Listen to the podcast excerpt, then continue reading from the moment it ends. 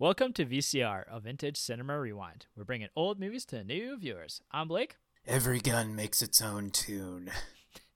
Okay, we are back for our spoiler episode of The Good, the Bad, the Ugly. Yes. So, like you said, it's a spoiler full discussion. If you haven't seen this movie before, please go watch the uh, the primer episode and learn about if this movie is for you. Spoilers. Everybody should should watch this movie, and you should watch it preferably without all of the spoiler discussion that you and I are about to to get into. And you should preferably watch it with your dad. also, very much agree. Mm-hmm. That being said, we're just going to get right into it. We're going to start in front of the camera and work our way back. So take it away, Michael. You know what? I actually would rather, instead of talking about the story, I would rather talk about the characters. Sure. Because the story itself almost kind of takes a backseat to the characters. Yeah, I agree. And I will say that, like, I first saw this movie when I was like 16 and I like immediately fell in love with Clint Eastwood's character, right? I mean, mm-hmm. it's hard not to. Like he's he's cool, he's brooding, he's completely in control of every situation he's in for the yep. most part.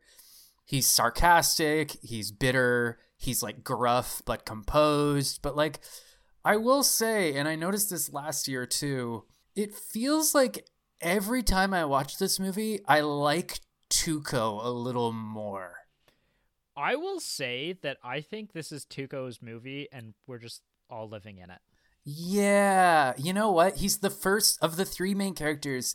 He's the first one that we meet, albeit yeah. quite briefly. And like he's the we really, you know, it's funny like I was thinking about I feel like this movie has a theme when it comes to names, right? Like mm-hmm you know, the whole trilogy is called The Man with No Name.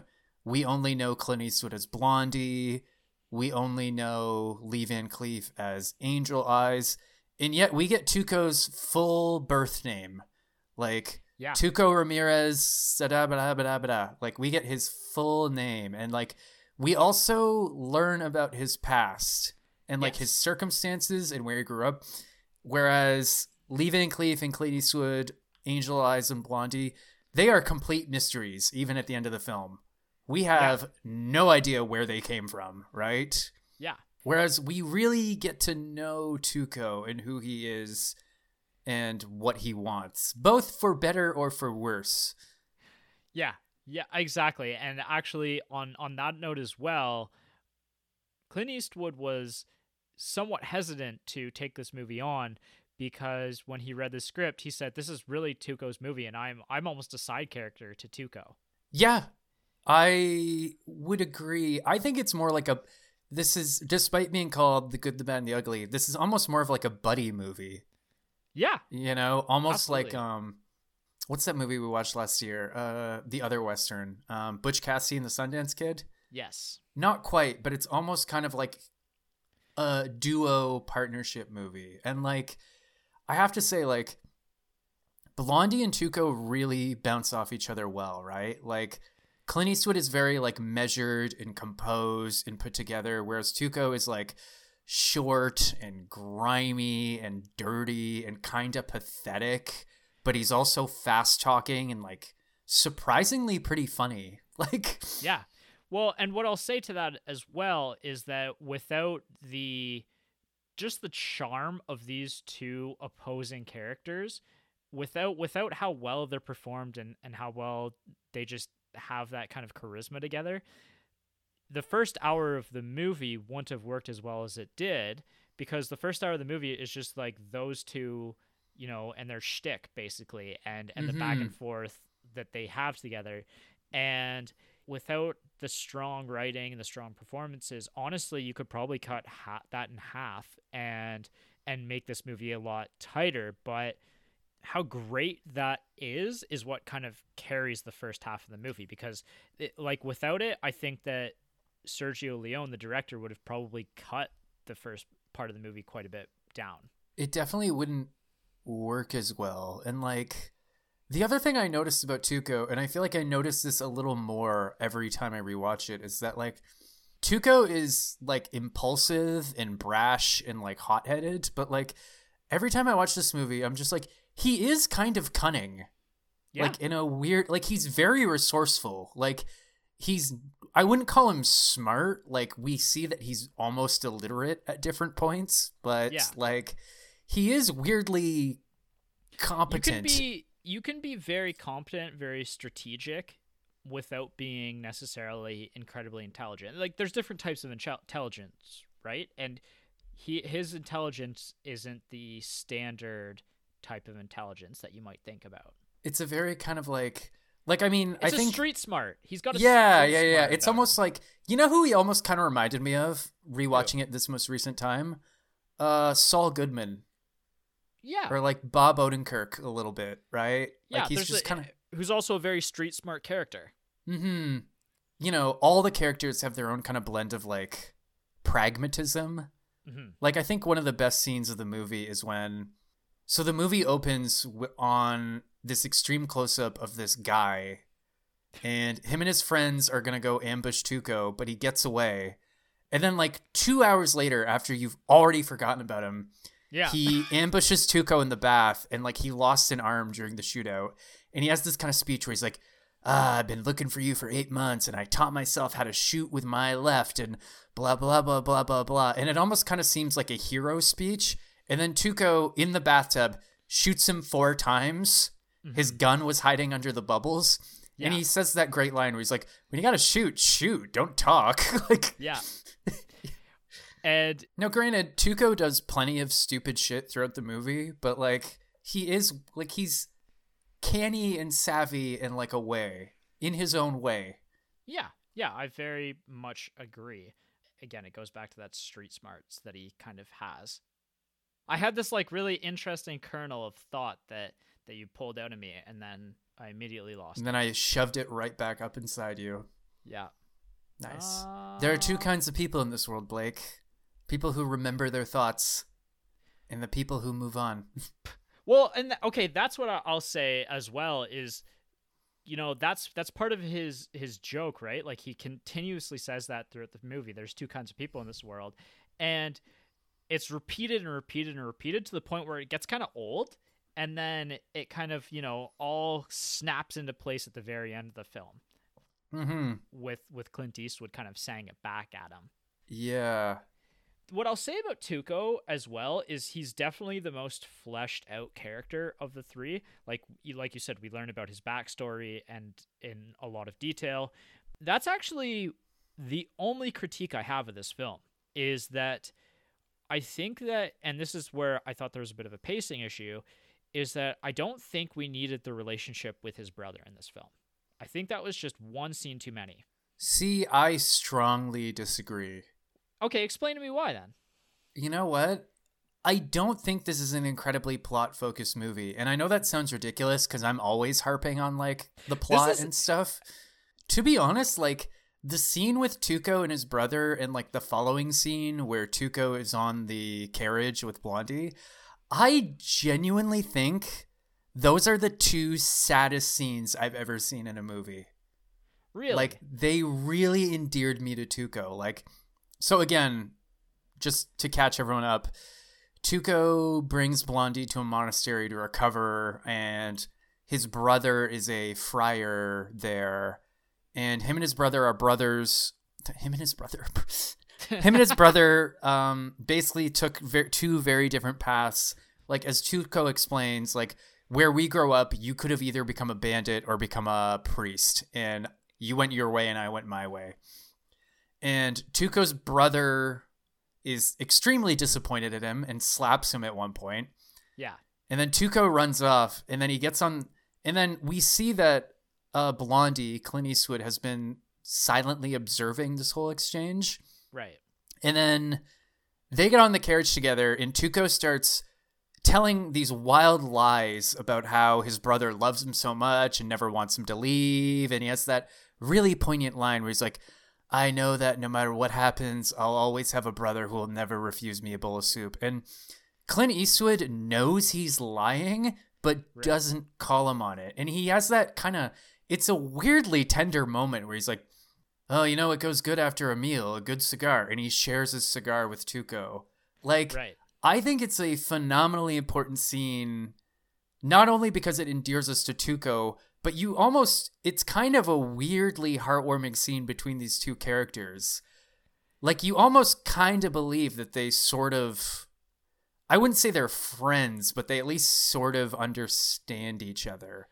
I also think it's important because I do think Clint Eastwood's character, Blondie, has like a very subtle character arc in this movie where like he hmm. gradually becomes just a little bit more merciful throughout yes. the course of the movie. And I think that's like the first time we really see him be like, you know, like again, he knows Tuco's lying. He knows Tuco's full of shit, but he just kind of like, here, buddy, like here's a cigar. Like I'm not gonna, I'm just gonna let you have this. Like, yeah, yeah, interesting. That's a that's a really interesting perspective, and I I, I didn't think about it how how it creates that moment, that connection between the two of those characters. So I I still stand by that I think that it's a little awkward in pacing and that, you know, it is it goes into the character of Tuco more than any of the other characters, but I can understand now where you're coming from and, and its importance in the film. Well, I see what you're saying, but I almost feel like we needed that scene just because even if you don't agree that Tuco is sort of essentially the main character, I do think you kind of need a little bit of that human touch at this point in the movie, right? Yeah. Especially with how Tuco essentially has to, you know, switch gears with his torturing of Blondie and mm-hmm. then suddenly try his best to revive him from mostly dead. mostly dead. yeah. Yeah. I pretty much killed that guy. yeah, to in order to find where the grave is. I do think it's interesting how and this is something that a lot of people have pointed out like this movie is called The Good, the Bad, and the Ugly and yet like when you look at our three main characters, I don't know that I would say any one of them is worse than the other. Yeah. Like even Clint Eastwood's character, quote unquote, the good, he's not a particularly good guy. I think he sort of becomes a little more merciful throughout the course of the movie, but like it's funny how he he's the good in that he's the character that we most look up to. And yet what's funny, and I just noticed this on my most recent watch, is like Blondie and Tuco have this scheme where they're conning people and mm-hmm. finally at one point Blondie just decides he doesn't want to work with Tuco anymore so he abandons him in the middle of the desert and tells him that the nearest town is 70 miles away, right? Right. And then later on, Tuco captures Blondie and forces him to walk through a 100 miles of desert, right? Mm-hmm. And in the process, Blondie almost dies of dehydration. What's funny is that, like, I, you know, when you look at it, what Blondie did to Tuco was almost just as bad, but like the story doesn't really dwell on it. He abandons yeah. Tuco in the middle of the desert, and then it's like one scene later, Tuco is like shambling back to town, right? Right. But then when Tuco decides to torture Blondie, we get like five minutes of like excruciating detail. Yeah. So even again, like in that scene, you really feel for Blondie, but it's also kind of like, you know, you did the same thing to him essentially. like, yeah. Now, granted, you weren't there like cackling and enjoying every moment of torture, but like, you know, it's so you mentioned like the title cards mm-hmm. that show up, right? It's funny how like Blondie's title card almost feels sarcastic to me. Yeah. So he's abandoning Tuco in the middle of the desert, and he's just like, such ingratitude for all the times I've saved your life. And then the camera, the screen is just like, the good. Yeah. And it's like, I almost feel like there should be like a question mark at the end of that. like the good. Uh. Yeah, it's it's a really really great title for a film, and mm-hmm. it, it you know explains that there are three central characters and that you know they're co-related to each other in a sense. It almost in a sense even spoils the end of the film as well, right? Like and and how this is going to play out because it, it, it kind of pits the good and the bad against each other and then the ugly is you know who who does the ugly see himself better aligned with who does he think he can kind of earn his sympathies from in in the final the shootout now granted it's subtle, but I do think the bad is actually the worst one out of the three of them. Oh, easily. I I think yeah, easily If he is. Like we don't see that much of him in the beginning, and I think that's by design because it makes him seem more mysterious and aloof. Yes. But like what little we do see of him, it's like, oh, he's torturing a woman for information. He eats somebody's dinner, then shoots him, then shoots his eldest son on his way out, basically for no reason. Like, Well, he he takes joy in torturing people, I think. There's some satisfaction that he gets out of all of that because this is actually a thought I was thinking about is that there's that opening scene he kills the man who he's been tasked with getting information from and then kills his son. And immediately before that the man gives him a thousand dollars to try to pay him off. Like he asks him oh how much you're being paid? five hundred dollars he gives him a thousand dollars. And then he goes back to the man who originally set up this $500 contract for information and he starts talking to the guy he's like oh yeah here's the information that you asked me to go find kind of thing. You know what's really funny about this is i learned something about this gold kind of situation and then the man paid me a thousand dollars and he didn't really explicitly say what that was for but i'm gonna take that as he was paying me a thousand dollars to kill you. So and i puts a kind of pillow puts a pillow over his head, shoots him in the face. yeah he's like you know like i i honor i honor the contracts that i make. Mhm. and he does but it, it's in a twisted sort of way. Like it it's always to his benefit right? Like and then you know like you said we he's we see that he tortures the woman to get the information of where bill carson is at this point in time. And then later he infiltrates the union and then um, becomes like a, a military officer or he just inserts himself as like a military type of officer and then tortures people for information or for his own for- tortures people for fun and profit. like, exactly like yeah, he's definitely the most morally evil uh, and corrupt of the three of them and he's the character that as the audience that we would see as the most evil of of the three because of his actions throughout the film Also, the cinematography itself does a really good job framing him as sinisterly as possible. Like yes after he shoots his boss in the face, so he's it's the middle of the night. He's woken his boss up in bed, like it's like a Fallout game, and he's collecting rewards from a quest from an NPC. And he's holding up a lantern, and it's the middle of the night. He shoots his boss, and he's like, "Heh heh heh." Then he blows out the lantern, and the screen flashes to black. I was just like, "Okay, everyone, that's the bad guy." like, yeah yeah, yeah. actually i want to circle back because i i had this thought earlier and and i don't want to miss it but i thought it was really funny as i watched this movie and i was trying to think about why i like this movie as much as i do and i think part of it is the vibe of the film like there's there's a very specific vibe to this movie it's you know the the plot is actually relatively straightforward and and not all that you know dense or complicated necessarily. Not really. It's more like a ser- again. It's more like a series of vignettes. Like, yeah, and e- in the characters, like you said, like Blondie has a very subtle character arc in this film, and and the characters themselves don't really experience a whole lot of arc throughout the film either. And it's I thought that was really fascinating because all of these components typically make for a movie that you wouldn't necessarily enjoy. However, I think that part of it is just how masterfully directed this movie is is is part of the reason why you love it so much. And also I also somewhat wonder if you know all of these different pieces because this is your favorite movie or one of your favorite movies. I would say this is my favorite movie. Like, I'd put it if I had to put it down to my like my top five. This is in the number one. Yeah. And so I think that because of all of those pieces, I wonder if because of how much you love this movie, other sort of vibe type movies don't necessarily click click with you as much because, you know, you already have this. That's an interesting point.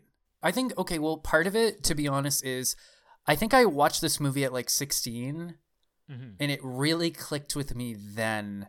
And I think the things that click with you when you're 16 kind of just stay with you for your whole life. So I think that's obviously part of it. Yeah. I also just think there's something very Michael about this movie in the sense that Yeah. like again, for those of you who don't know, I write my own novels and like even like the tone of this movie where it's bleak but kind of funny but also kind of dirty, like that's something that I kind of strive to replicate in my own work and it's also like the kind of novels and movies that I really really vibe with kind of replicate that same tone. You know what I mean? Yeah. Like bleak and violent, but also kind of witty. Like, It's very much in the same vibe as Quentin Tarantino's films. kinda, yeah. It's kind of, there's something. I also just think there's something about. You know what? I'm. I think what really sells this movie for me is.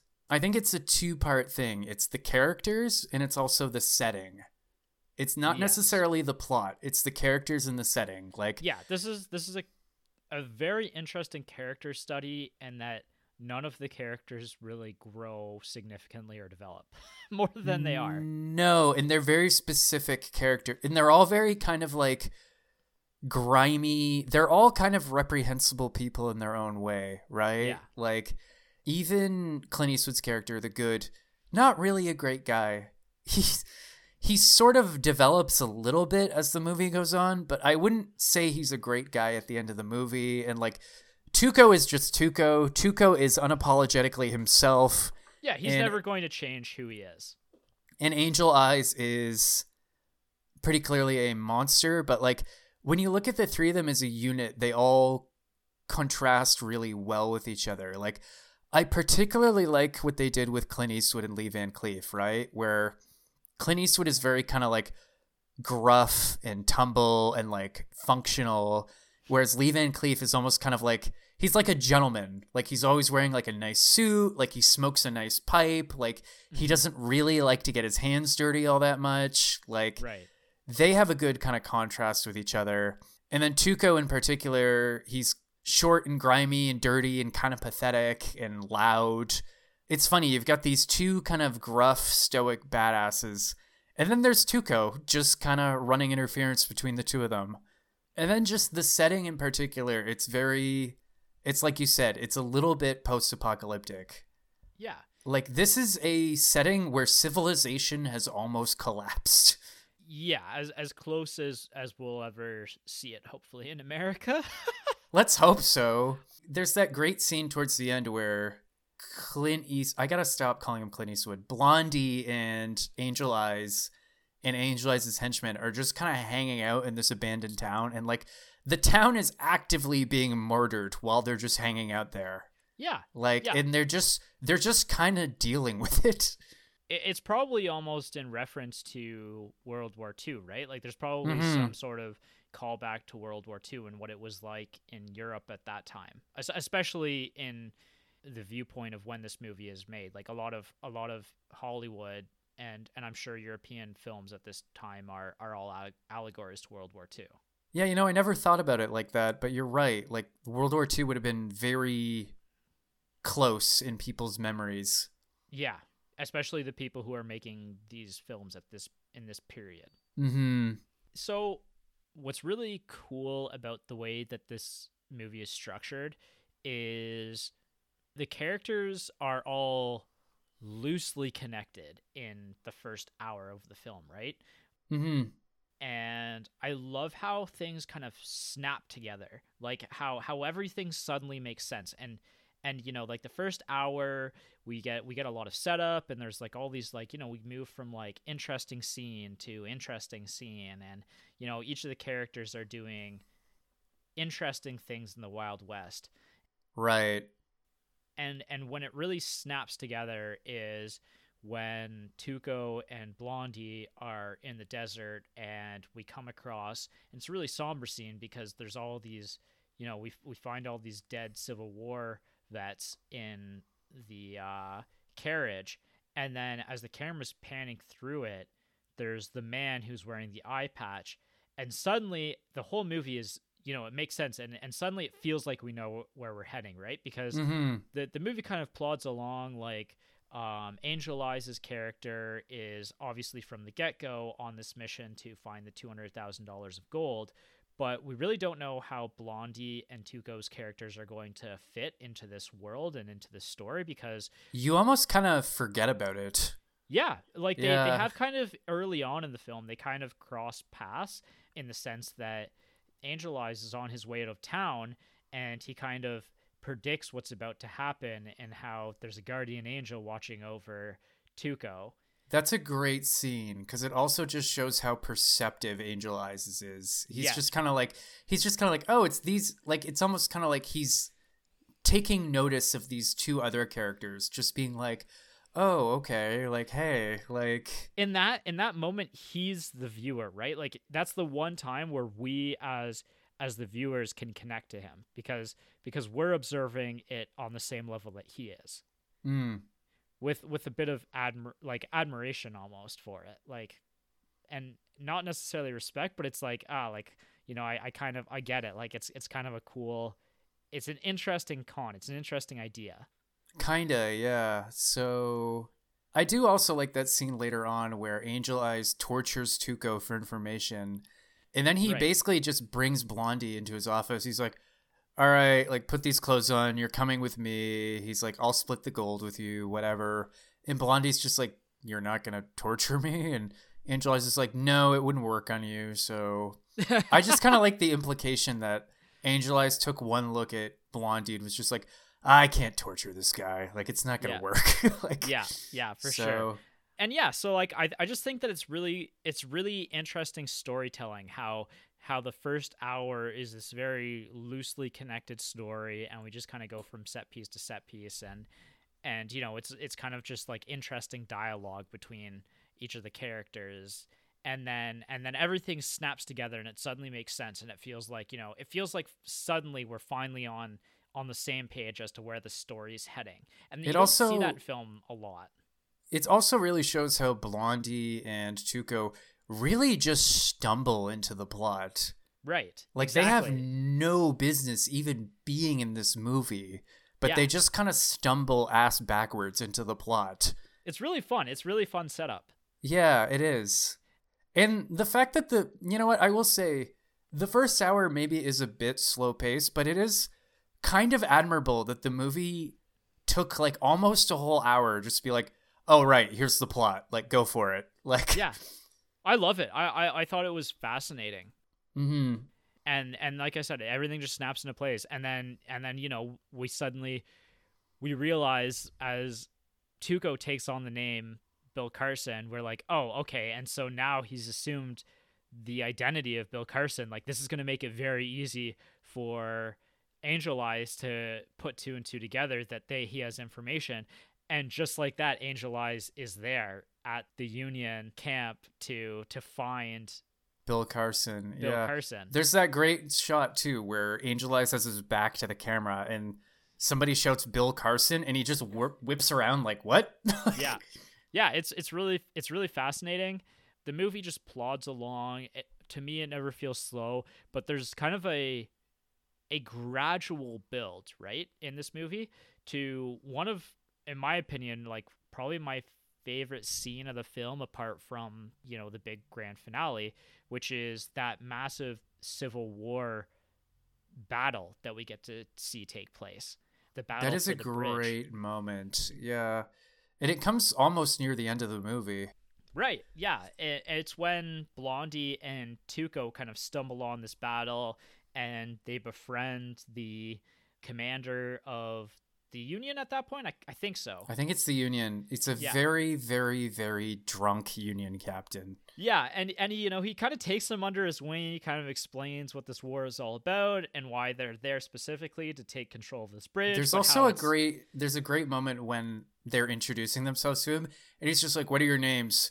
And Blondie's like, uh and Tuco's like, uh and the guy's just like, ah, let's forget the names. Like Yeah. that's why I think this movie has a weird like name fetish almost. Like, yeah yeah so it, it's just like a it's a really well designed scene you know like we get he gets under he brings them like under his wing kind of thing explains you know the futility of this war and and the fight for this bridge. And he basically says like the most important weapon in war is alcohol and whichever side has the most alcohol wins. Yeah basically that yeah. way you can get your troops drunk and convince them to throw their lives away.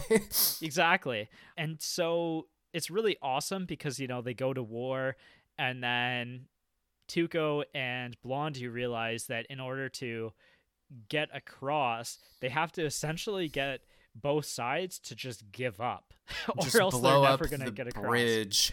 And Yeah. it's a great moment to show just the futility of the war in that both sides are fighting over this bridge to nowhere essentially and like even the drunk union captain is like i've had dreams and i've thought about just blowing up that fucking bridge Yeah, but I would know? lose my job if I ever did it. Basically, like I- Yeah, I, would- yeah. would lose my life. And then it, it's it's such a great build up to even in this scene because you know they blow up the bridge and it's really not only is it epic and wild because it's a really crazy explosion hmm and it's you know pre special effects so it's like a legitimate they really blew up that bridge yeah. With the actors there on set more on that later. Haha. And and it becomes like a really poignant scene right? Because the commander dies during the battle or he's he's wounded yeah, yeah, he's he's critically wounded and before he passes he he gets that moment to himself where you know he gets to finally see that the bridge is destroyed and that you know his men will no longer have to suffer Yeah, and that's another moment where it shows Clint Eastwood's or it shows Blondie's sort of character development in what ju- right before him and Tuco go to blow up the bridge, he like approaches the bedside of the wounded captain. He's just like, "Hey, like keep your eyes and ears open, wink," and then he just runs off. So, yeah. It's interesting. it's one of the more poignant scenes of the film I do almost feel like watching this again, my most recent time, there is sort of this weird tonal shift in the third hour where the war itself almost comes more into focus. Yes. Specifically, like the carnage and the futility of war come more into focus. yeah And like the tone itself becomes a little more poignant and sad. Like, I actually think my favorite moment, my favorite quote in the whole movie is when Tuco and Blondie are watching the men fight over the bridge, and Blondie just kind of says to himself, I've never seen so many men wasted so badly. yeah it, it- the whole thing is just it's, it's just really not beautiful but poignant and memorable and Mhm. and and it kind of reminds you of the futility of, of war and, and just everything related to that I do feel like, as brutal and as cynical as this movie is, it almost does kind of have a moral core in the sense that this does kind of feel like an anti war movie. i very much agree with that Like, Absolutely. the war is never presented as glorious or fun. It's more just like, ugh. Like, you know, Yeah. even a character like Blondie and Tuco are both kind of like put off by what they see. Yeah, yeah, for sure. That kind of leads into the finale of the film, right? Like they get across and and actually before that like Tuco even says because at this point in time like and actually the, this whole this whole scene is really really great and all of the dialogue in is is really sharp because there's a point in time where you know they're setting up all of the bombs and Tuco says you know wh- why don't we just tell each other like what yeah, like, come on. yeah and blondie's like yeah sure i don't care like let's let's talk and so blondie tells him the name on the grave and tuco says basically this is where we're heading. Um and even before that like tuco says like when when they're looking at this this battle and and how you know impossible it would be to get across this bridge in in the current state of things tuco says well buddy we got to get across there because hate to break it to you but where we're going is across that bridge. Yeah, yeah, yeah. And Blondie's like, "Well, where are we going?" And Tuco's like, "Ah, come on." like, yeah.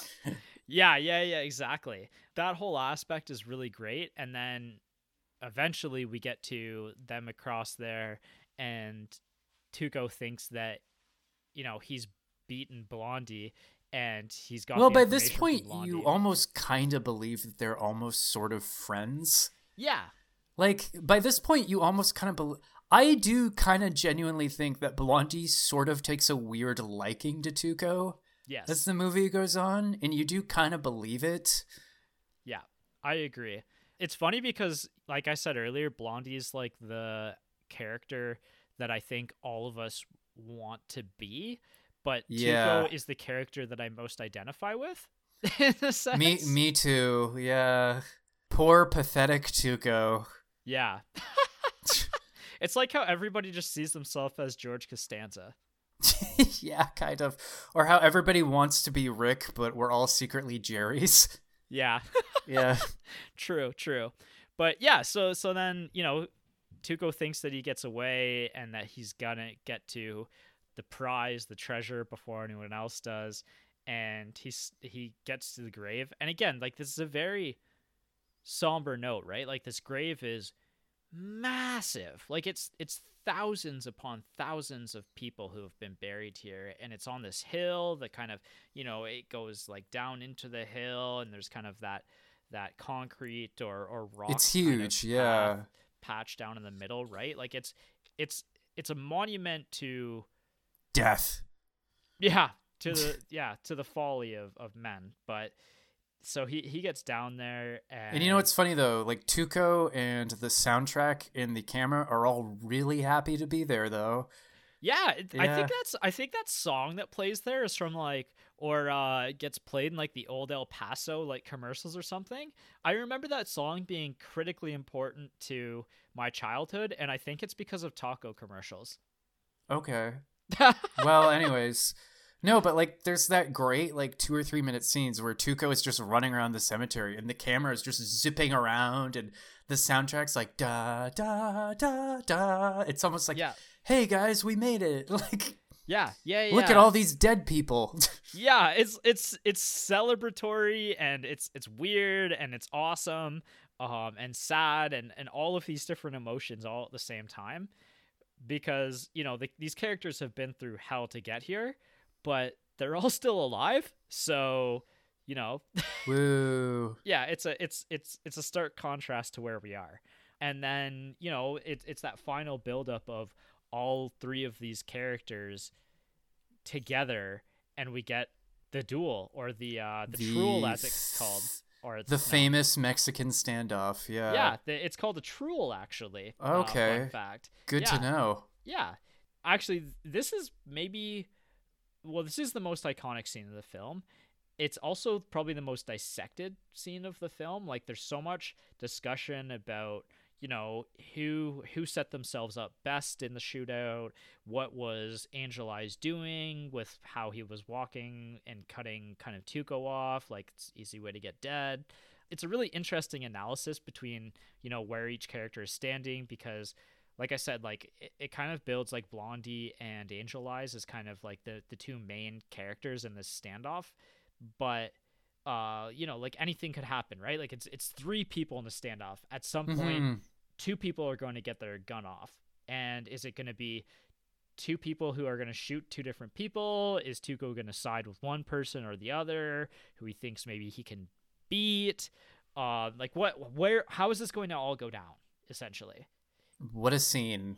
yeah and and so you know like i was saying like there's analysis about angel eyes and you know he he kind of walks to the side of tuco and and so the analysis about that that i was reading online is that he walk the way he walks the reason why he goes in that direction is because the sun is behind him and so it's like a common like idea is when you know you're taking part in a duel that's the advantage is to be back to the sun That makes sense. I didn't really think of that. Yeah, so it's just like that a neat little detail in that a series of neat little details in this film, right? That there was thought about where he would specifically be standing and, and how this how things would get set up. Hmm.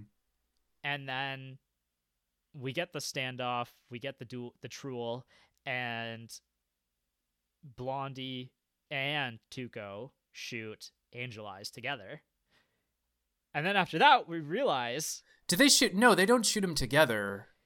Blondie shoots him because he secretly unloaded Tuco's gun. Yes, that's Yeah. the twist. That's the twist. That's the twist. Yeah. I will say, if I have one slight criticism of this movie, it's that the Mexican standoff sort of loses some of its tension on rewatch when you know that Blondie has essentially cheated. I yes, but I also forgot about it, and I've only seen this. I've only seen this movie once, and it was okay years ago. Fair so enough. I I knew how th- how this movie was going to end, and I knew who was going to be victorious, but I forgot how we were going to get there. Fair enough. And so I I thought that was a really fun detail to remember. So, mm. you know, if you've seen this movie a dozen times, yeah, obviously like that's going to lose its potency, but it was it was something that I I appreciated on this watch again. Mm. You know what? We didn't even talk about earlier, and and this is another like really great scene is when Tuco builds his own gun. At oh the, yeah, the gun. That store. actually might be my favorite scene in the whole movie. He just yeah. shakes down this. He just basically robs a gun store.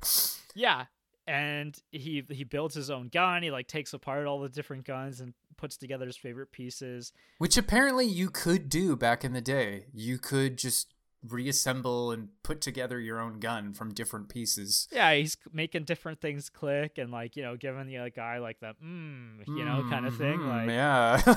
and then my favorite quote of this scene is where he goes like how much? And the guy goes, "Oh, like it's $50." And and then he points the gun at him and he was like no how much how much? and and he says a hundred dollars. And at first i was like and i still didn't get it at this point in time. I was like right. Right is he upcharging him now that he's pulled the gun on him? And then yeah. i was like oh he's actually like saying how much money do you have on you yeah yeah. And then he's like $200 please it's all i have. Yeah yeah. No it's my favorite part of that scene though is that Tuco had previously grabbed like a bottle of rum and was drinking from it while he was doing all this. And it's almost like he sort of almost takes pity on the old storekeeper and he just leaves the bottle like, here you go. like Right. Yeah, yeah, yeah.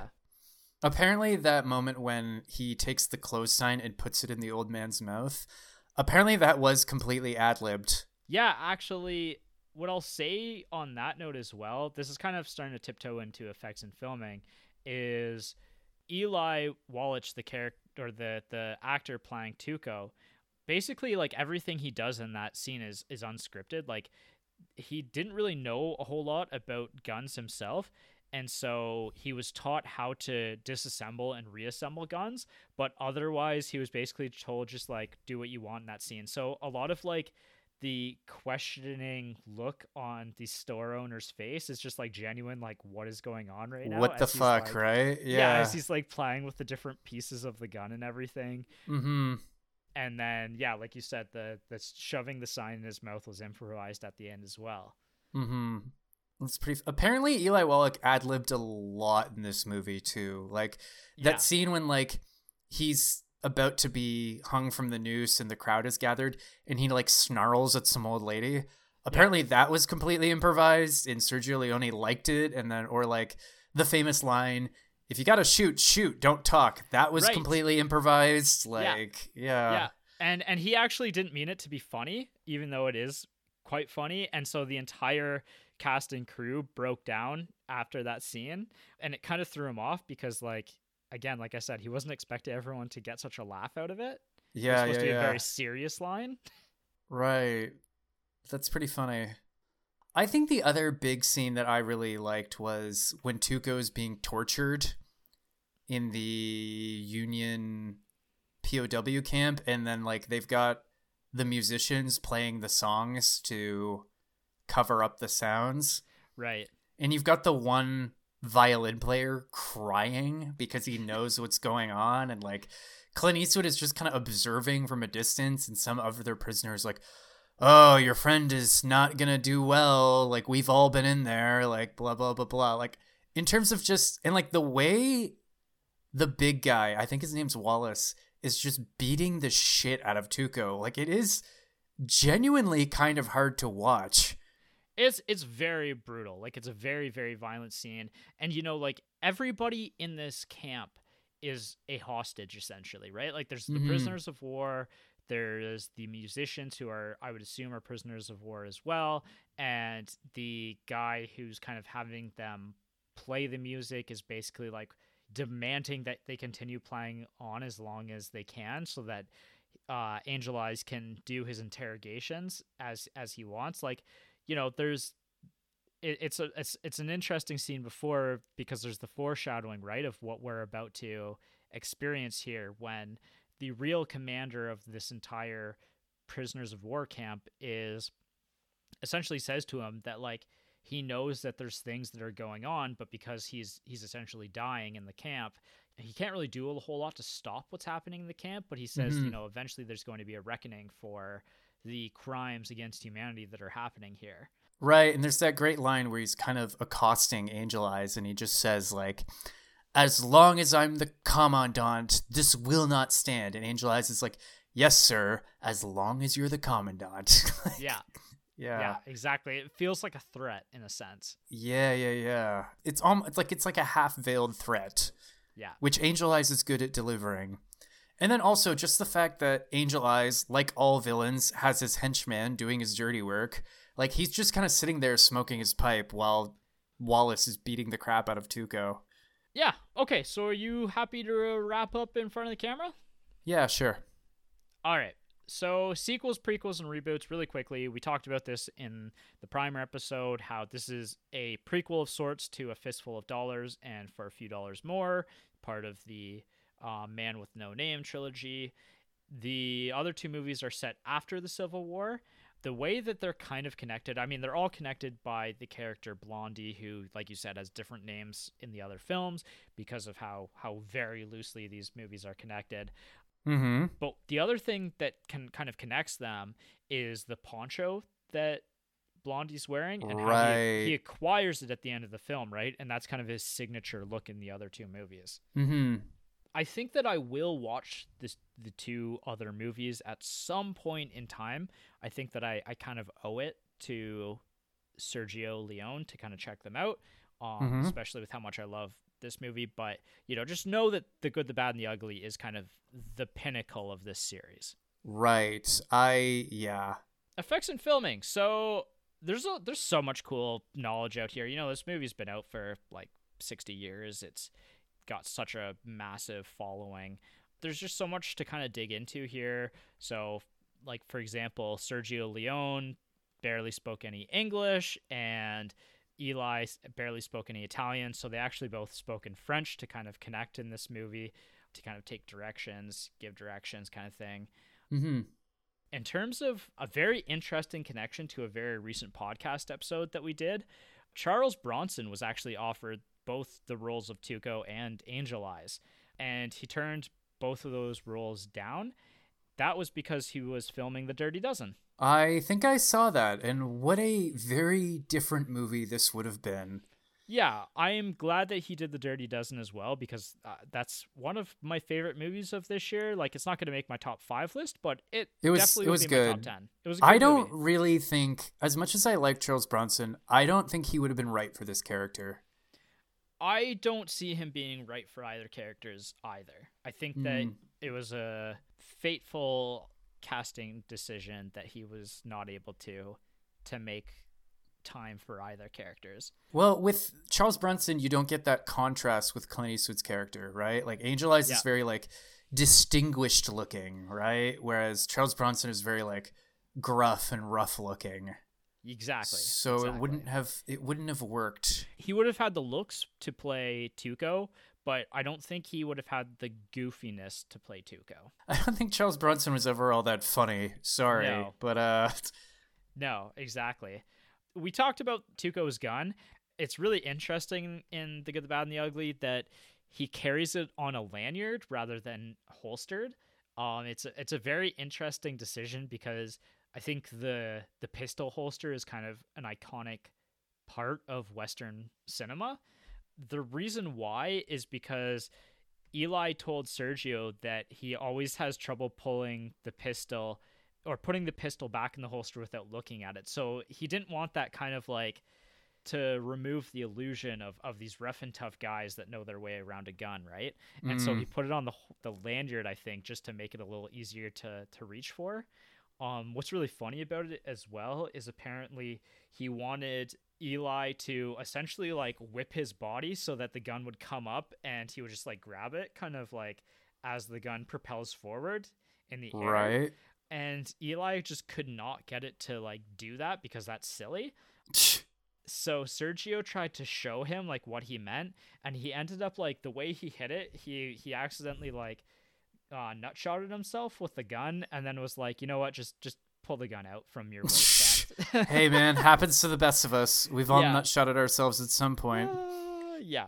What's really wild, so a lot of these stories are kind of Tuco related, and that's I think because Eli's been one of the most outspoken was one of the most outspoken actors of the film, and you know, I think this is his most iconic role by a mile, so, you know, this is this is what he was remembered for and what people would have asked him about his whole life. But the scene where he- he's got his he's handcuffed to Angel's right hand man. Uh, Wallace, I think his Yeah, name was Wallace. He's like, I love big fat men like you because when they fall, they make a lot of noise, and that sometimes they don't get up. yeah, yeah, yeah, yeah. So when Tuco is trying to get the handcuffs off of them, and he's like lays under the train as the train goes over, Yeah, that that was a real stunt that Eli did, like where the train drove over him basically. And Sergio was like, "Oh yeah, like it, it's gonna be like absolutely terrifying. Like you know, this train is gonna literally drive over you basically, but you know, you won't get hurt, kind of thing." And if you watch the scene very carefully, he almost gets his head taken off by a step. Eli had no idea that that had happened until like you know the movie came out essentially that he almost died in that scene. I think I heard that Sergio wanted to do another take, and Eli was just like, "No, like you better have got it." Yeah. Like, I'm not doing that again. not. Speaking of of having to retake important scenes, the bridge exploding scene was accidentally exploded once before because of a miscommunication between the crew. The Spanish army was heavily involved with like all of the the war reenactment scenes. Okay. So Leone was giving somebody else directions. So he said "ve," which means go, but then the the code to say like blow up the bridge was "ve ve," which is it's okay to proceed basically in Right. Spanish. So they're they're like very similar, you know, words. And so the Spanish captain heard the other person say that and was like, "Okay, we're supposed to blow up the bridge now." And so they blew up their bridge without having any Whoops. cameras rolling. Uh, so at that point in time, like you know, Sergio was more than a little upset about it. Fired everybody, and the Spanish uh, army called him and said, "You know what? Like our mistake. We what we'll do is we'll actually rebuild the entire bridge for you so that we can reblow it up."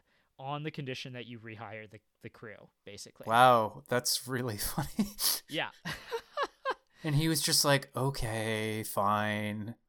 That awkward moment you have to rehire everybody back after you fired the whole company. you know, like that's almost like a meme at this point in movies, right? When somebody goes like, "Oh, you're all fired," kind of thing. No, Yeah. that that actually is somewhat built in reality. That's really really funny. yeah, kind of related to the bridge as well. Like uh, another actor almost dying. Clint Eastwood came within two feet of dying because, as we see, like him and Tuco hide behind the sandbags. If you watch the that scene in slow motion where they jump and then the sh- uh, it explodes, there's a fist-sized rock that two feet away from him, land like two feet away from his head, kind of lands. So, yeah, Cool. this is before we had like all of the precautions in place and or CGI. This is before we gave a shit. yeah, sometimes actors just died. yeah, hey, sometimes sometimes they die. Yeah, we can't save all of them, right? yeah. So, like I said, this was actually shot in Spain, and that was, you know, I, I kind of talked about that in the primer episode how spaghetti westerns, you know, they're heavily Italian, but there's also a, a large kind of Spanish component to them. Like most of the movie was actually shot in Spain and in the Spanish desert versus uh, there's a few shots in Rome, I believe, that they used uh, Okay. early on, but otherwise, this is this is mainly shot in Spain, and they had 1500 Spanish soldiers that they used as extras, especially in you know like the big bridge scene. Hmm. So when we get to the cemetery and Tuco digs up the one grave and there's a skeleton in that grave, that was a real skeleton. I thought it looked pretty realistic. Yeah, it was a actually was a Spanish actress who uh, her final wish before she died was that she continued to act even after her death, and so that was their now way of that is a professional. yeah. So kind of a weird little trivia piece uh, for you that you can add into uh, your trivia night. How many movies have we seen though where like there's skeletons and it turns out they were real dead bodies?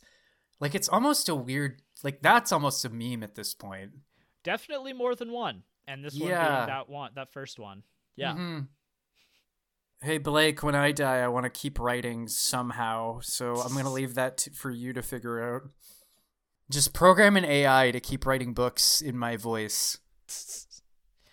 yeah, those those are all the big things that I want to talk about. Um, the poncho that Blondie gets at the end of the movie is the literal exact same poncho that they used in the previous two movies, and it hadn't been washed or cleaned. Uh, so it was kind of like Clint Gross. Eastwood's Lucky Charm, I guess. Huh. Yeah. Can we talk about how heartbreaking that scene is though, where he comforts the dying soldier? Yeah. And, like he gives him his jacket and he gives him a few puffs on his cigar. hmm I was I, this I was making a joke about this earlier, but it's almost like Clint Eastwood ex- connects to other human beings through his cigar. Like he gives Tuco his cigar when he's trying to comfort him. He gives this dying guy his cigar when he's he's just expressing empathy through nicotine, as a man Yeah. should. I I mean the cigar is definitely ever present throughout the film, right? Like that's how Tuco tracks him down. It's a good visual shorthand for showing empathy, right? Because it's kind of it's kind of an intimate thing. Like this thing was just in my mouth, now it's in now it's in your mouth. like It's as close as we can get to the good, the bad, and the ugly all making out. I think there are like a small subset of fans who interpret Tuco and Blondie's relationship as homoerotic. I am sure you can find plenty of stories on the internet to support that. I think Quint. I might have read somewhere that Quentin Tarantino even kind of believes it. Quentin Tarantino's his gay theory uh, is about uh, Top Gun. That that's the big. oh, story, right. You did show me that oh, for a while ago. Yeah. Yeah. Well, not he every, might have- Not every story can Quentin Tarantino can think is is gay. Well, he might have a gay theory for this movie too. So we'll see. Uh, I don't see it as much. Top Gun is a very. It feels like there's some underlying sexual tension between some of the characters, but sure, sure. but uh, I don't I don't see it as much. I don't. I didn't really see it too too much in this movie, but I did think it was kind of. It wasn't like in. It wasn't like in. uh Oh no, what's it called? Like Ben Hur, where it's like the two main characters. You're like, oh yeah, those two they shared more than a cigar. Apparently, though, I think there's a rumor that Sergio Leone made Sergio. Le- I think there's a rumor that Quentin Tarantino. I think there's a rumor that Sergio. Wait, do you think there's a rumor? I think there's a rumor that Sergio Leone made Clint Eastwood and Eli Wallach share a bed during filming. he didn't force them to. I can't remember the circumstance in which they had to.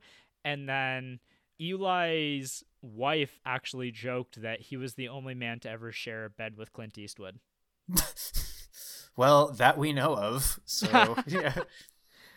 Okay, moving on to score. One of the most important aspects of this film. I think it's the thing that it's so iconic like the ah da-na-na. Yeah, exactly. Ah.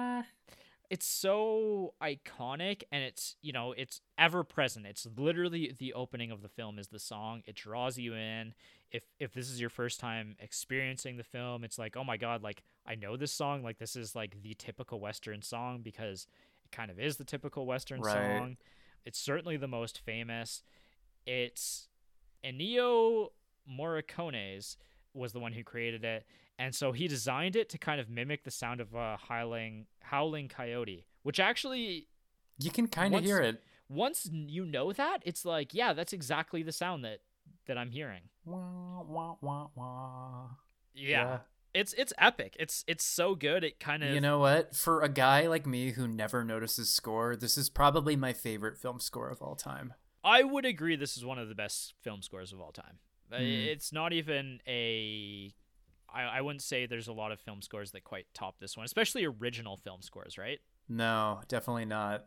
and it was actually like they debated because there's this trumpet that's kind of present in it as well and Leone was like the one who really wanted the trumpet sounds in the score, and he had to convince Ennio to actually add that in there. Huh.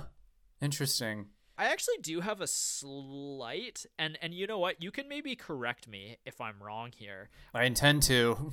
I have a, a slight gripe here. This is my only other gripe with the film is that the I think the mix could have been slightly better here because there were points in time where I thought the score and the sound effects somewhat overpowered some of the dialogue. Um, Hmm. It's like like I, I actually was finding and, and this is something that you know like is it's kind of dreaded is where you're sitting with the remote and you're like increasing the uh, volume for the yeah, the, uh, yeah. dialogue and then decreasing it for all of the action. Normally, I, I, I wouldn't necessarily always care about that, but it was something that I noticed, and Jess was trying to sleep while I was watching this, so it was also something that I was like, uh, like I gotta decrease the sound here, but now I can't hear what they're saying, so I gotta increase Right. it kind of again. So I don't know if you noticed that as much with the DVD, but You know what? I didn't. So it might have just been where I was listening or where I was watching it through, like with the super channel. But and again, it was because I also slightly because I was hyper aware of the sound, but it was it was a slight gripe I had. because your wife was sleeping. My wife. There you go. Oh, this is a really cool quote that I actually read uh, during my research. Is this is actually Pitchfork, a very famous website that focuses on music and music reviews. They did a, you know, they do top music lists, right? And so this is considered the uh, 30 second greatest theme song of the 1960s and they have a really cool quote that kind of explains the importance of of this score and and its place in film history. So I'm just going to read it out really quickly. Film was the most important medium of the 20th century and Ennio Morricone was amongst its chief, architects. The Good, the Bad, and the Ugly didn't simply reinvent soundtracks, it reinvented movies. For even the most uncouth audiences, the title theme, hell, just the opening, wah, wah, wah, is synonymous with stoicism, murder, and pop art delirium. Despite the Wagnerian crescendos and theatrical irony, every effect is critical and unforgettable. Pacing boots, tribal flutes, flaring surf guitars, Indian war whoops, Ah. field recording flotsam, meth mangled trumpet solos. In just under three minutes, Morricone condenses all of the greatest elements of music from opera, garage, musique concrete, peyote songs, whatever, and layers it over stampeding horses and shotgun blast. It's kaleidoscopic, exhilarating, and incontrovertibly badass. I could not have said it better myself. That's a very well written quote. I have to give the author props. Yes, I will say the author, Alex Linhardt. Good job, Alex. That's pretty good. Yeah, I, I thought it. I thought it was a very well written quote about. Yeah, that guy's clearly a good writer. Yeah, just a quick look back at the times. I just wanted to mention, you know, you kind of alluded to it before already. How the movie it actually was released in Europe first because it's a spaghetti western. Spaghetti westerns actually at this point in time were not well regarded in the U.S. Like they they were kind of seen as like cheap knockoffs of Hollywood film. Well, I'm not a huge like history buff, but I think by this point in the 60s, the western itself had just completely saturated the market. Yes, absolutely it had. And so the movie when it was released in the US, it actually did not was not well received by critics. Mhm. It's funny because Roger Ebert, this is actually at a point in time I was reading his revised review. He said in his original review that he was giving the film a lower rating just because it was a spaghetti western and that because of that, he could not consider it art. And then in the reevaluation, the one that I read, he he said it like you know that basically like that was kind of shameful like he almost Mm. didn't want to go against the grain at that point in time how you know like he was still trying to vi- find his voice in in film criticism because he'd only been doing it for like a year and and it eventually became a four star film for him i think it's on his it has to be on his greatest movies list it's considered, you know, at this point one of the greatest films of all time, right? You have to give Roger Ebert credit. He was definitely not afraid to look back on his own work and be like, "Oh, wait, I was wrong." Like, uh, well, and and hindsight is always 2020, right? Like it, here's the I guess the thing is is you know, this is a different period in time and I was actually I listened to a podcast about Roger Ebert and Gene Siskel recently, and it, it's so interesting because it this is a pre-internet era, right? And so, mm-hmm. you know, your resources for learning about whether a movie is good or bad are, are so much different than they are today, right? Like we almost have too many resources to hear whether new movies are worth your time or not worth your time or you know like how how streaming platforms like shove things down our throat or th- or they're like you know like this is the most streamed thing today. You should watch it because it's the mm. most streamed thing today. And you know like there I, I gotta believe that that is partially just like made up bs like whoever just wants whatever to for more people to watch kind of thing right? Like a marketing ploy. Yeah yeah exactly. Um and and we know that there's corruption to imdb scores and rotten tomato scores uh, especially with user scores, right? Like there's review mm-hmm. bombing and all, all sorts of things like that.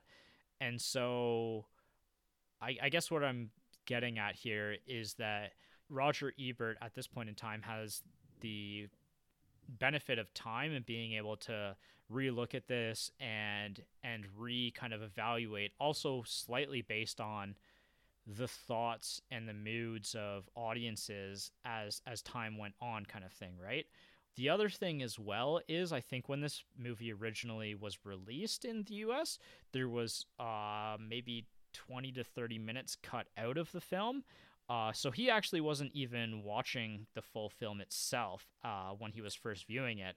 And well, you so, know that's that's a good question. Did you watch the full director's cut or the trimmed down American version? I believe it was the full American or the full cut. Like it was three hours long. Okay. Interesting. Yeah, I I think I've only ever watched the 3-hour version. I mean, I've only watched the movie twice, but how long is the original cut? I think there was the full like 3-hour version uh, and then they cut 16 minutes out of it for the yes, American version. You are correct. And so I've only ever watched the full 3-hour version. See, that's interesting cuz like I did catch some of the deleted scenes on YouTube. hmm rec- I think the DVD that I have is just the slightly trimmed down American version. Oh, and really? To be honest, I actually I think I prefer the trimmed down version. What do you know? What scenes they were cut? Did you see a scene with Tuco, like recruiting his cronies, and he's yes lugging around a chicken? Yes, he has that line where he's like, "Why do you live to work when work kills you?" or something like that. Right. And then like there's that scene in the desert where like he tries he washes he's torturing Blondie and he tries to get Blondie to like drink he washes his feet in like a bucket of water then he tries to get Blondie to drink his foot water. Yeah. I and then there's the scene where Blondie is making camp with Angel Eyes and he shoots one of Angel Eyes' henchmen and that's when it mm-hmm. kind of reveals that Angel Eyes has like a little posse that's been following them. But but that scene is actually really cool because he Blondie has the quote of six bullets. Six like, is the perfect number. number. Yeah, it's the perfect number. Yeah, and he's like, "Isn't three the perfect number?" And he was like, "No, I've got six have. bullets." Yeah, yeah, I've got six bullets, and, and you know he's looking at them. He's like, "There's literally six of you. Like this is perfect." You know what? To be fair, like, and this might be because I've watched the trimmed down version so many times, but like. Mm-hmm I almost found the deleted scenes jarring, and I'm I almost. imagine you would, right? Yeah, like I actually at some point I'm gonna have to watch the full version, but I feel like I would like it less. Like some of the deleted scenes I watched on their own, I just found kind of weird and off-putting. And again, they're certainly strange. That, but they, I think that they're, especially the Tuco related ones, kind of just build on the goofiness to Tuco's character. And I don't Yeah, and like there's also scene with Angel Eyes visiting like a like a war-torn fort and like he has a weird moment of compassion where he gives like a bottle of booze to some soldier like Yes. I I just, actually like that scene I actually really liked. I forgot Mm. about that scene, but I like I I really like that scene. Um, and and yeah, I I honestly, other than maybe the scene where Tuco kind of reconnects with his old partners, eh, that scene's maybe a little over the top. But of the other scenes, I I think were all very good and very well. You know placed. what? I will have to give it the full version a watch at some point, but again, Yeah. I think I will just find it jarring and weird because I've seen the American version so many times that like it'll be very obvious to me what is a deleted scene and what isn't. I'll just be like, "Whoa, like what's going on?" Like for sure. yeah. Maybe the scene at like with Angel Eyes and Blondie at camp. I think that scene maybe should have been kept in, but everything else I'm kind of like, you know, I'm kind of glad we cut this. like Yeah. Yeah. Yeah. yeah. All right, getting back on track because we're getting a little long on the episode here. Yep, yep. let's talk legacy really quickly and, and wrap this up. The legacy of this film, I I want to start with this is Quentin Tarantino related because of, course how it is. influential this film is to his filmography.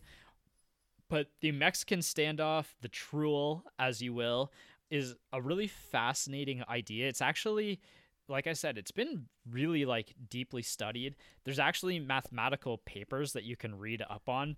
That is hilarious and awesome. Yeah it, there's like it's like a almost like a, a complex equation as to like how the outcomes of the truel can come to be. Like it's it's a very interesting idea. I, it, it's something that i actually think i might read about learning about kind of all of the significance behind it. So the other movies that the truel are most prominent in are inglorious bastards reservoir dogs pulp fiction and escape from la three of quentin tarantino's most beloved films Yep.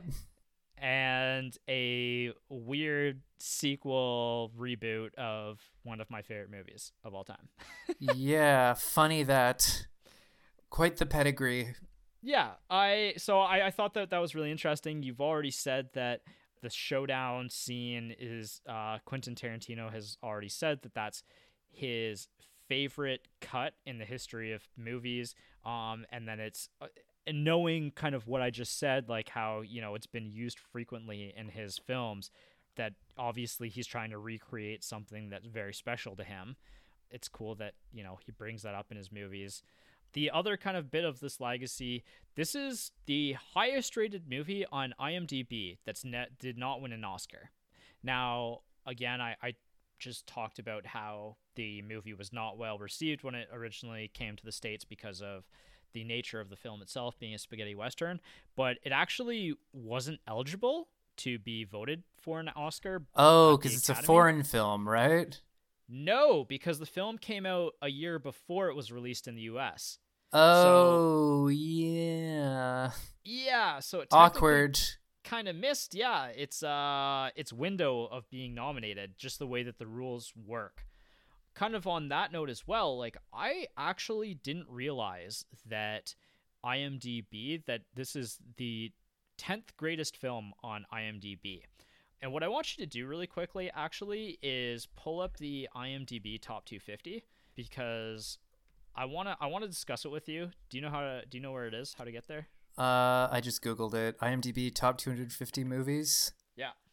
So Uh, you see see it with the Shawshank, The Godfather. Shawshank, Godfather, Dark Knight, Godfather Part Two, blah blah blah blah blah. Yeah, take take a Um, quick the look. Good, the Bad, and the Ugly. Number ten. Un- see see the list. It's the tenth greatest film of all time. You said it's your favorite movie of all time. yes. That doesn't necessarily mean that like my favorite movie of all time is probably Mad Max Fury Road and then like I don't know, The Godfather kind of thing. I'm not saying that Mad Max Fury Road is a better movie than The Godfather, but you know, personal taste over over objective. Of course. the yeah. best movie ever made. Now, I guess the question that I kind of have for you is knowing that this is your favorite movie of all time, do you think that this should be higher or lower on the top 10 or on the top 250 list? Is there any movies on the list that maybe should be debatable whether they're better movies than The Good, the Bad, and the Ugly? Like, what are your thoughts? See, I don't really. I'm not really an IMDb guy. I don't know how they rank their movies, but like just looking at the top ten, I would absolutely put this over Lord of the Rings, The Fellowship of the Ring. I would absolutely put it over Lord of the Rings, Return of the King. I would hmm. absolutely put it over Pulp Fiction, Schindler's List. I haven't seen 12 Angry Men, so I can't comment. I haven't seen The Godfather Part 2, can't comment. I would also put it over The Dark Knight and Shawshank Redemption. I don't know if I would put it over The Godfather, though. The Godfather is a hard sell. I, I think, yeah. and and so here's the funny thing, I guess, to kind of fill people in on on maybe a little bit of IMDb lore, but the Shawshank Redemption is the number one rated movie of all time. But there's kind of a this er, le- legend that the Godfather Part One and the Godfather Part Two are are often argued by people whether or not one of them is better than the other and which one the better movie is. And so Sure. there's kind of a there's this legend that those two movies kind of split the bo- vote and that one of them should actually probably be the number one movie of all time and Shawshank kind of ekes in because of kind of that feud between which movie is better. Oh, so Shawshank is like a successful third party candidate. Exactly. Okay. Interesting. But Huh. okay, so so you actually you think that The Good, the Bad and the Ugly is objectively one of the best movies of all time it, and it potentially should be higher on this list. See, I don't know if I should. I can say objectively. I can only speak to my personal taste, and I would personally rank it higher than those other movies. Okay, so I'm gonna I'm gonna pose some question to you because I actually I looked at this list and went, that's really interesting. I think that there are three movies that I personally would rank higher than the good, bad, and the ugly, outside of the discussion of what surpasses it in that top ten. Sure. And those three movies are The Matrix, Goodfellas, and Apocalypse Now. Okay. Interesting. Yeah, I I think that the order of those three movies probably for me are like uh, Goodfellas and Apocalypse Now are like neck and neck, basically even like any given day. I would say one of them's higher than the other, and then The Matrix would be the next highest one on that list for Well, me. you know, if I had to rank my top three favorite movies, it would be The Good, the Bad, and the Ugly, Mhm. Casablanca, and The Big Lebowski. nice. those Yeah, are my Big three- Lebowski's one of my favorite movies. Of all time Yeah, well. those would probably be my top three, but I would probably have to put this movie in my number one spot. Yeah, pretty no, firmly. Yeah, I, I I think that's a, a really good list. Yeah, we we really need to do Big Lebowski because it's my top five favorite movies. We really need to do comedy. Casablanca too. Yeah, yeah, for sure. Uh huh. Yeah, we. I mean, we've got a list of like 500 movies.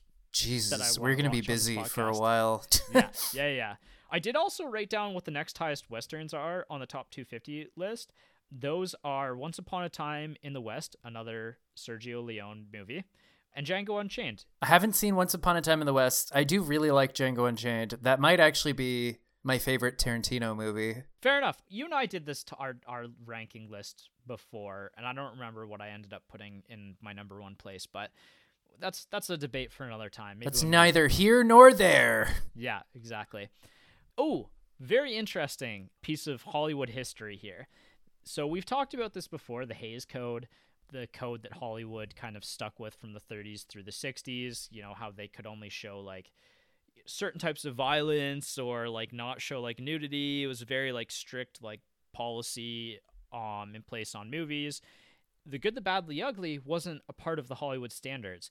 And so because of that, The Good, the Bad, and the Ugly breaks a lot of the Hays Code and is actually one of the main contributing factors to why Hollywood actually did away with the Hays Code is because after the eventual success of this film, you know, Hollywood looked at this and went, how are we going to compete with international films that aren't held to the same kind of standards that we have? Hmm. So very, very important film for movie history and getting kind of more R-rated kind of big mainstream films with lots of gore and or not gore, but like you know more.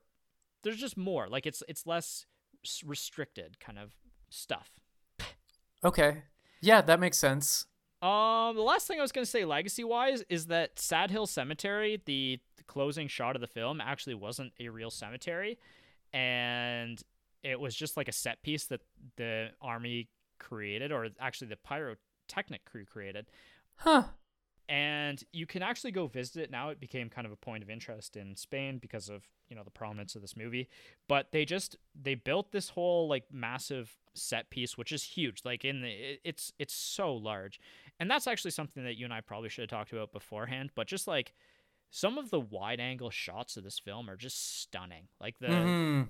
the imagery of of the desert is beautiful. Picturesque, yeah.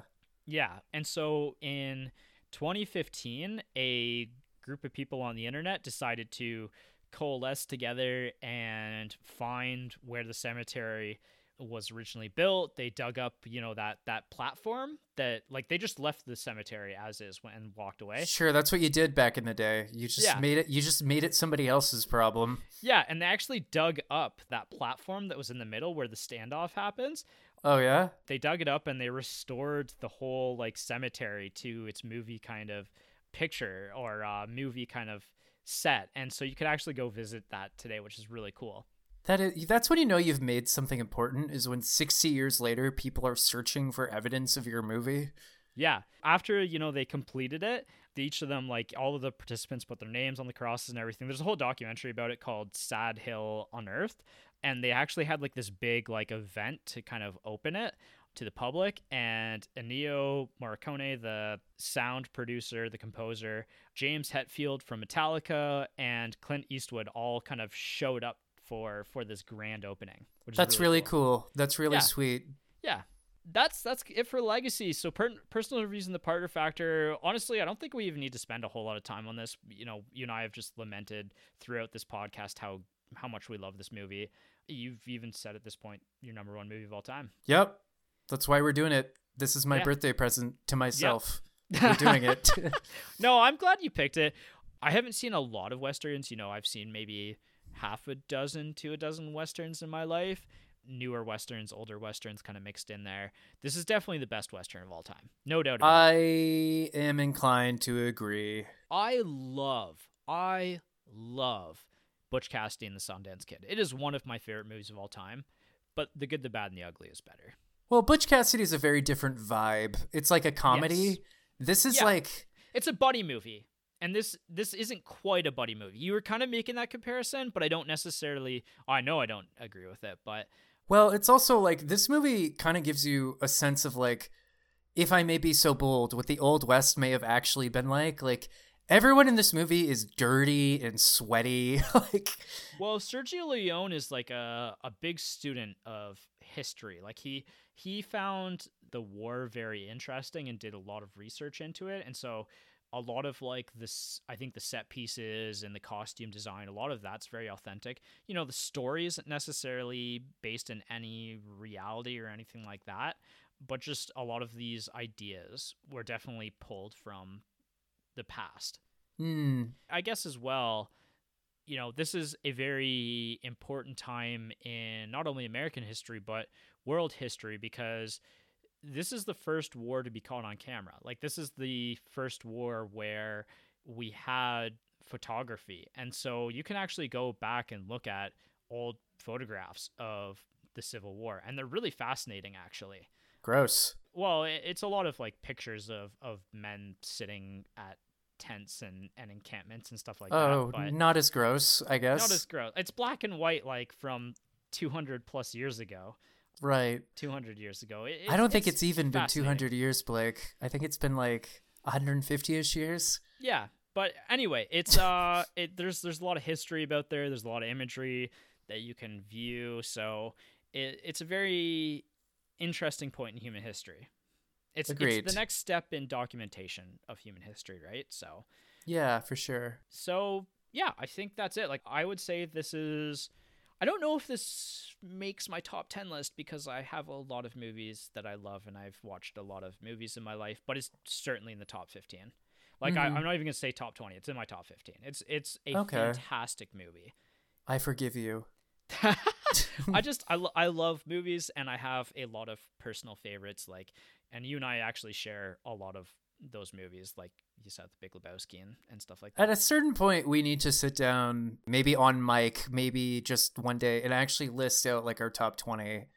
My list has probably changed a lot over the last 10 years. Yeah, it would be really cool to discuss like how our lists have changed in a and adapted over the last 10 years and what's maybe been added in the last 10 years as well. Yeah. That's a an idea for a podcast episode in the future that we will certainly do. I also have an idea in the background that I don't necessarily want to discuss on podcast right now, but it is something that I think we are building towards as we build this collection of, of films for people to watch, essentially, old movies for people to watch. Yeah, absolutely. So, yeah, on that note, is there anything else you want to talk about? You, is there anything else you want to lament on for your personal review? I kind of, I, kind I don't think you understand what the word lament means, but regardless, um... probably not. You know me. I don't, I'm I know 0.75 of the English language at this point. Yeah, that's okay. I'm I only know I've almost mastered it. I only know 0.8, so yeah. no, not really. Like I said, I could not convince my partner to watch this with me this week, but well, I'll get her eventually. Yeah. And no, yeah, this is just this is a really good movie. Holds up extraordinarily well, shockingly well. Shockingly, you know, it's funny. I was kind of like, ah, fuck, we've got to record tomorrow, and I like pulled it up. I'm like, okay, come on, let's just get through this. I'm I'm moving. I started a new job. I'm in a new relationship. I'm busy, right? Yep. And like within half an hour, I was like spellbound and just like staring at the screen, like, uh, like, Yeah. I I fully agree. Like it, it it's just it's so enticing. Like that that first hour really captures your attention. mm-hmm. and and a lot of it's on the director to do that because of the way it's it's filmed i think and then we get into like the plot and everything later but it, it's first just that that build of of the setting and the set pieces and, and everything in this world that we live in I particularly like the opening shot again. Just it's this big, broad panoramic shot, and then just this dude, just his face just sways into frame. it's yeah it's just it's a really great way. It might be one of my favorite opening shots of all time, just in the way it goes from an extreme wide shot to an extreme close up. It's really jarring and it really gets your attention. it often feels like you're there like your frame of reference is you in the action Yeah. What's also funny is that that guy that we meet in the first shot, he's fucking nobody. yeah Like he's not the hero, he's not the villain. He shows up again later, but like he's completely inconsequential to the whole story. It's And think it's- essentially it's essentially like the intro to all the Game of Thrones series, right? Like where we have this this inconsequential character that kind of kicks Dies. off. Yeah. he dies. Yeah, exactly. Even though twist, he doesn't die in this one, and in you know Game of Thrones they always die. Well, he dies eventually, so well, yeah, eventually, but like they usually die in like the opening act, the Yeah. opening scene of the film. Mhm. but yeah, great, great, great film. Upcoming, we've got our horror episode for Halloween. Don't know what that's going to be yet. If you got a recommendation, let us know. As always, tell your dad about us. Tell your dad if he's alive.